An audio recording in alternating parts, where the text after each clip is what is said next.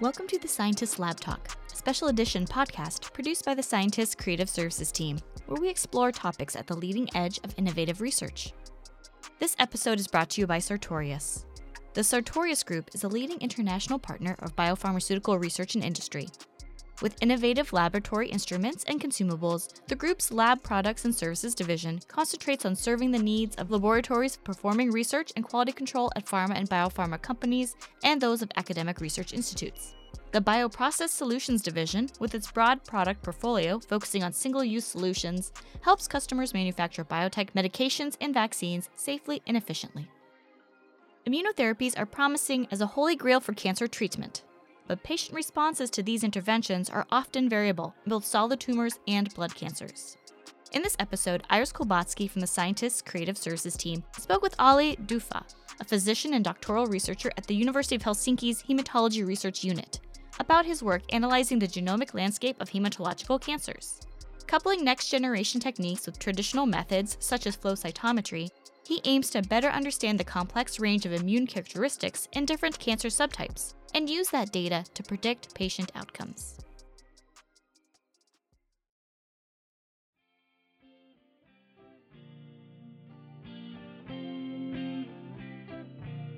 Cancer cells develop as a person's own cells run amok. When changes within a cell's genes that normally control cellular growth allow for unchecked division. In tissues, the cell expansion forms tumors. When originating in an immature or functional blood cell, cancerous cells build up throughout the blood and bone marrow, causing various leukemias and lymphomas.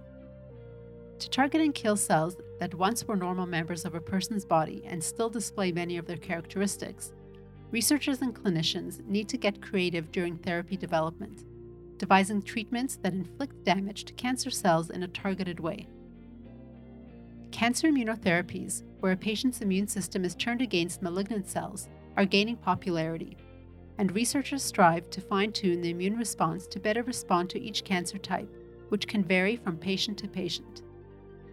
One prominent type of immunotherapy, immune checkpoint therapy, blocks the interactions between checkpoint proteins which help regulate the immune response and their intended target.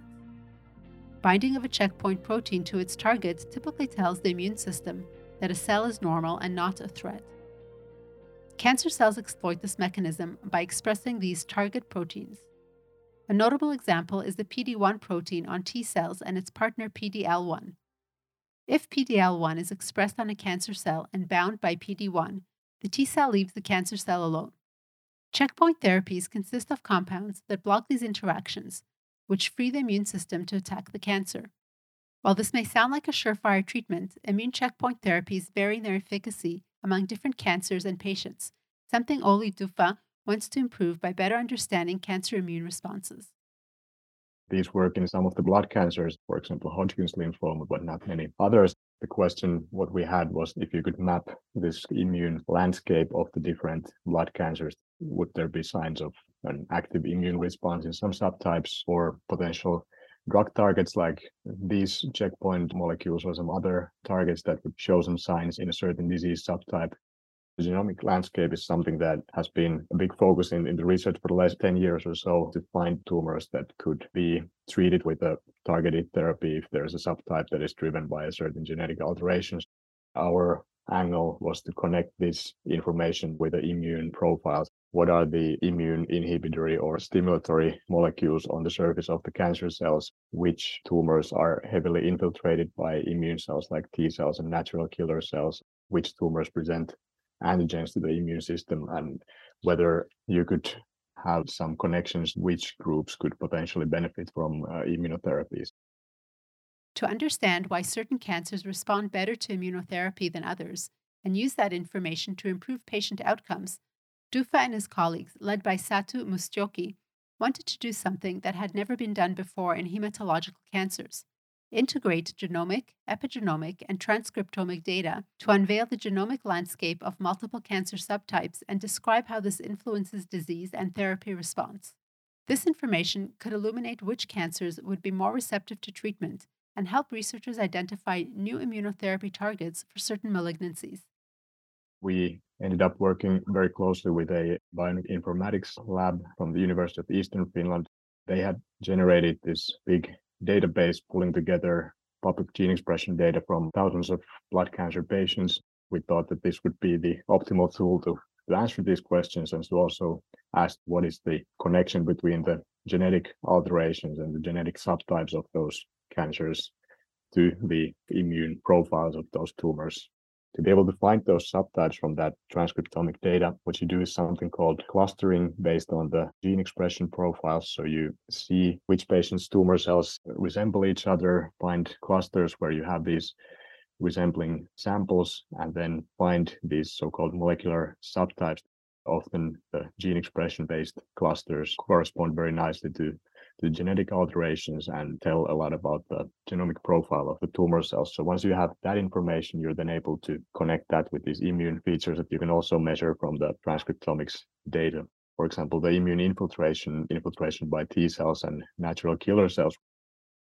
From these data, the researchers came up with a cytolytic score for each sample, a number reflecting the amount of cytotoxic T cells and N K cells in the tumor microenvironment based on the expression of five genes highly specific to the cell group.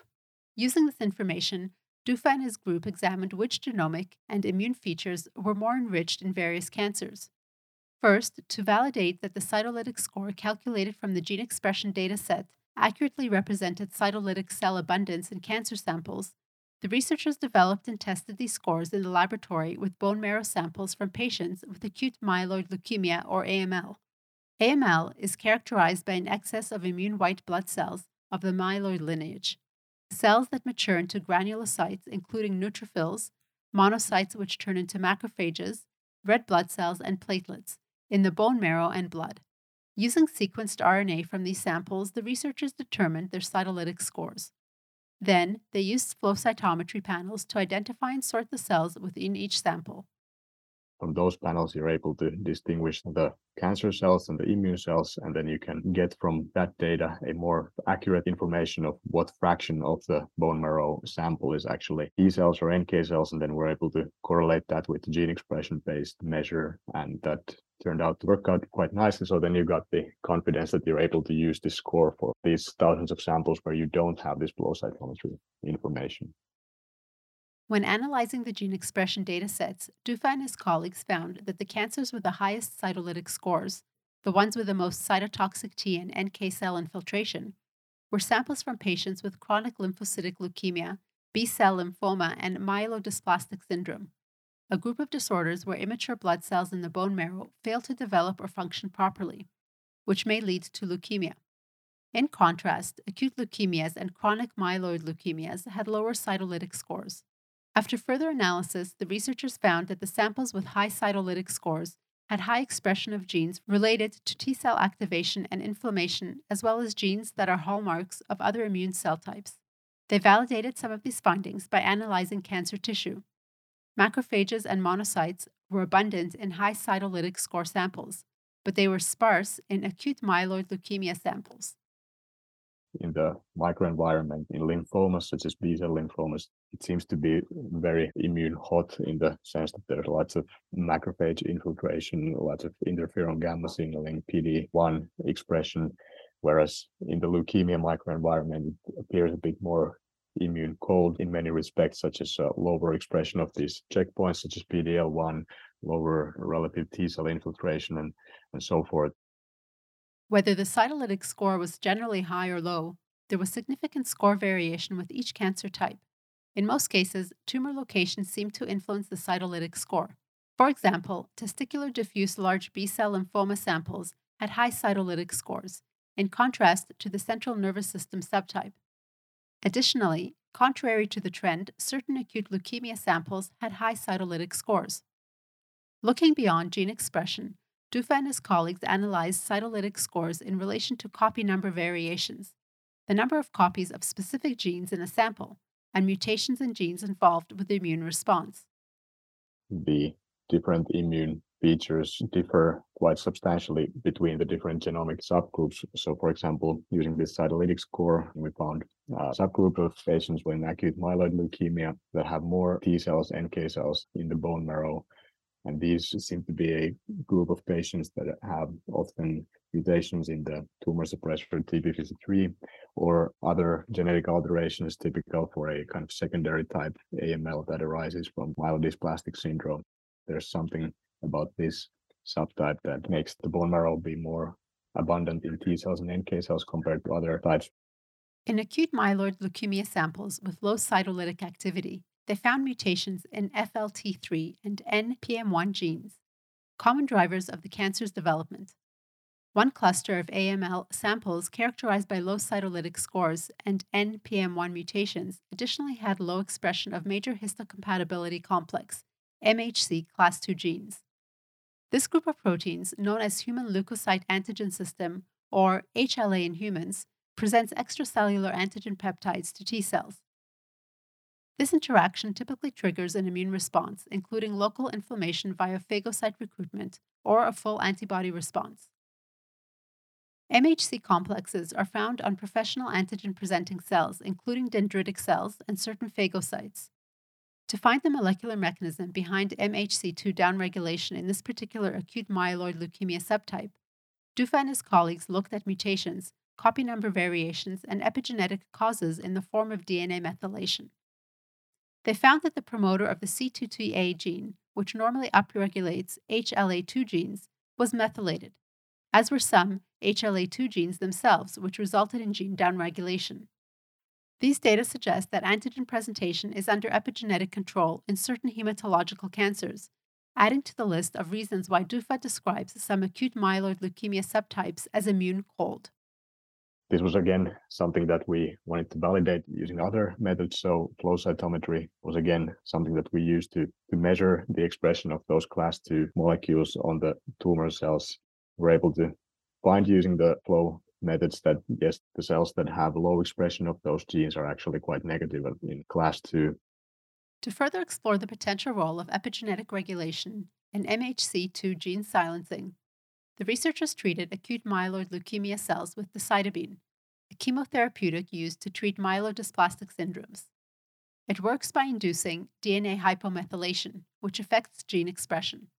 The researchers performed R N A sequencing on the treated cells and found that decreasing methylation with the drug induced expression of the M H C two genes in acute myeloid cell lines that had moderate levels of methylation at the C two T A promoter. This in turn induced H L A two expression. Dufva and his team again validated the R N A sequencing results with flow cytometry by sorting for and quantifying cells expressing an M H C two surface receptor. These results suggest that certain subtypes of acute myeloid leukemia may evade triggering a robust immune response by downregulating M H C class two genes, and thereby antigen presentation through C two T A methylation.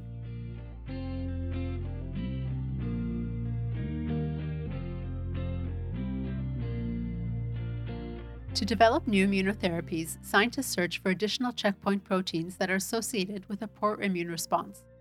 Blocking these proteins with drugs would release the inhibition on the immune response and spur immune cells into action against cancerous ones. In his dataset, Dufva looked for the expression of such proteins in different cancer subtypes. He found that in some cases, the type of blood cell that the cancer arose from influenced checkpoint protein expression. It was quite interesting that in, in some of these leukemias, such as A M L, that it's the monocytic type, there's expression of potential alternative checkpoints like a gene called VISTA. It's known to be expressed in monocytes, but based on our data, it's also very heavily expressed on the uh, malignant blasts and, and monocytic malignant cells. In general, this landscape of what type of immune features are prevalent in which tumor types was very much driven by, on the one hand, the genetic alterations that are in the tumor cells, but also the lineage that the cells are from. That has a very strong impact on the immune microenvironment. D N A methylation and specific genetic mutations seem to be involved in the expression of multiple checkpoint genes in blood cancers, including acute myeloid leukemia. In certain A M L subtypes, mutations in N P M one increased VISTA expression, and T p fifty-three mutations were linked to high expression of another checkpoint gene, C D two seventy-four. Dufva and his colleagues also looked beyond the acute myeloid leukemia samples to identify trends in checkpoint protein expression. In diffuse large B-cell lymphoma, mutation of the C D seventy checkpoint increased its expression, Normally, C D seventy and C D twenty-seven work together to stimulate a T-cell response, but the researchers thought that this mutated form may instead cause immune evasion. To better understand this mechanism, they first inactivated the gene with CRISPR in diffuse large B-cell lymphoma cells. They cultured the C D seventy mutant cells with cells expressing C D twenty-seven, which also had been engineered with a reporter construct that would identify T-cell receptor signaling. The researchers performed flow cytometry using the Sartorius I Q Screener Plus flow cytometer to assess T-cell activation through the fluorescent reporter. The C D seventy mutation diminished the number of cells presenting a T-cell response, suggesting that these mutations promote immune evasion by blocking T-cell stimulation. With a mountain of data from thousands of samples, Dufva and his colleagues next had to make sense of it all in regard to the patient experience. They asked themselves, what do these cytolytic scores and molecular mechanisms actually mean for patient prognosis and cancer treatment? In the study, we looked for these connections between genetic alterations, mutations, copy number alterations, the expression of checkpoint molecules, immune infiltration, the microenvironment, and also the epigenetic or more directly D N A methylation-based potential regulation of these phenotypes. And then we ended up making this survival model where you combine all these different immune features and the genetics to predict the survival of these patients better. And using these immune features, you can improve on the current classifications, such as ones used in, in A M L. There's the European LeukemiaNet classification. In lymphoma, there's others. But we found that if you take into account these immune profiles, it can actually tell you uh, a bit more in detail how the patients are going to do once they're treated. Some of these immune features that correlate with better survival might be helping to eliminate the tumor cells, and ones that are correlating with worse survival, if you could somehow target those, for example, inhibitory immune interactions, you could improve the survival. Dufva cautioned that these results are so far correlative, and a lot of additional work is still required to figure out how these immune and genetic features relate to patients. With his colleagues at the University of Helsinki, he has continued exploring the interactions of immune cells with different blood cancers, moving beyond analyzing patient genomic datasets by performing more direct laboratory experimentation. From this immune landscape study, we got this hint that the lineage and the genetic subtype of the tumor plays a big role in what kind of immune profiles the tumors have. We've been putting together N K cells and cells representing different blood cancers in vitro, and then sequencing those samples using single cell R N A sequencing, and also a method of CRISPR screening where you can functionally ask what molecules are turned on when the cancer cells meet the immune cells and which genes actually regulate whether the cancer cells are killed by the immune cells or not. The idea with that is to get a bit closer to the actual potential drug targets, that if you turn off this gene, the cancer cells become more sensitive to, to natural killer cells, for example, then this would be something that would potentially be a promising drug target.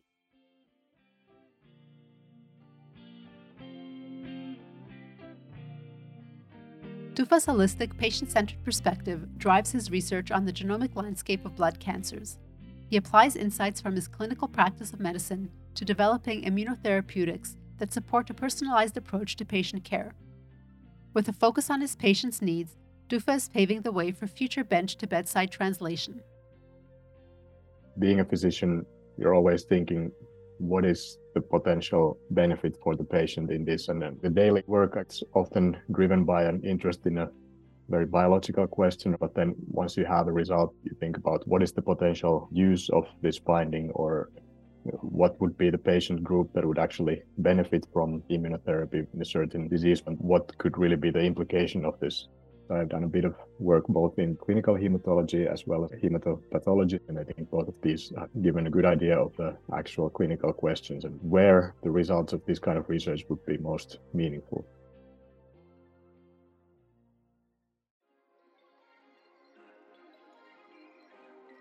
Thank you for listening to The Scientist's Lab Talk. This episode was produced by the Creative Services team for The Scientist and narrated by Iris Kulbatski. Thanks again to our sponsor, Sartorius. To keep up to date with this podcast, follow The Scientist on Facebook and Twitter, and subscribe to our podcast channel wherever you get your podcasts.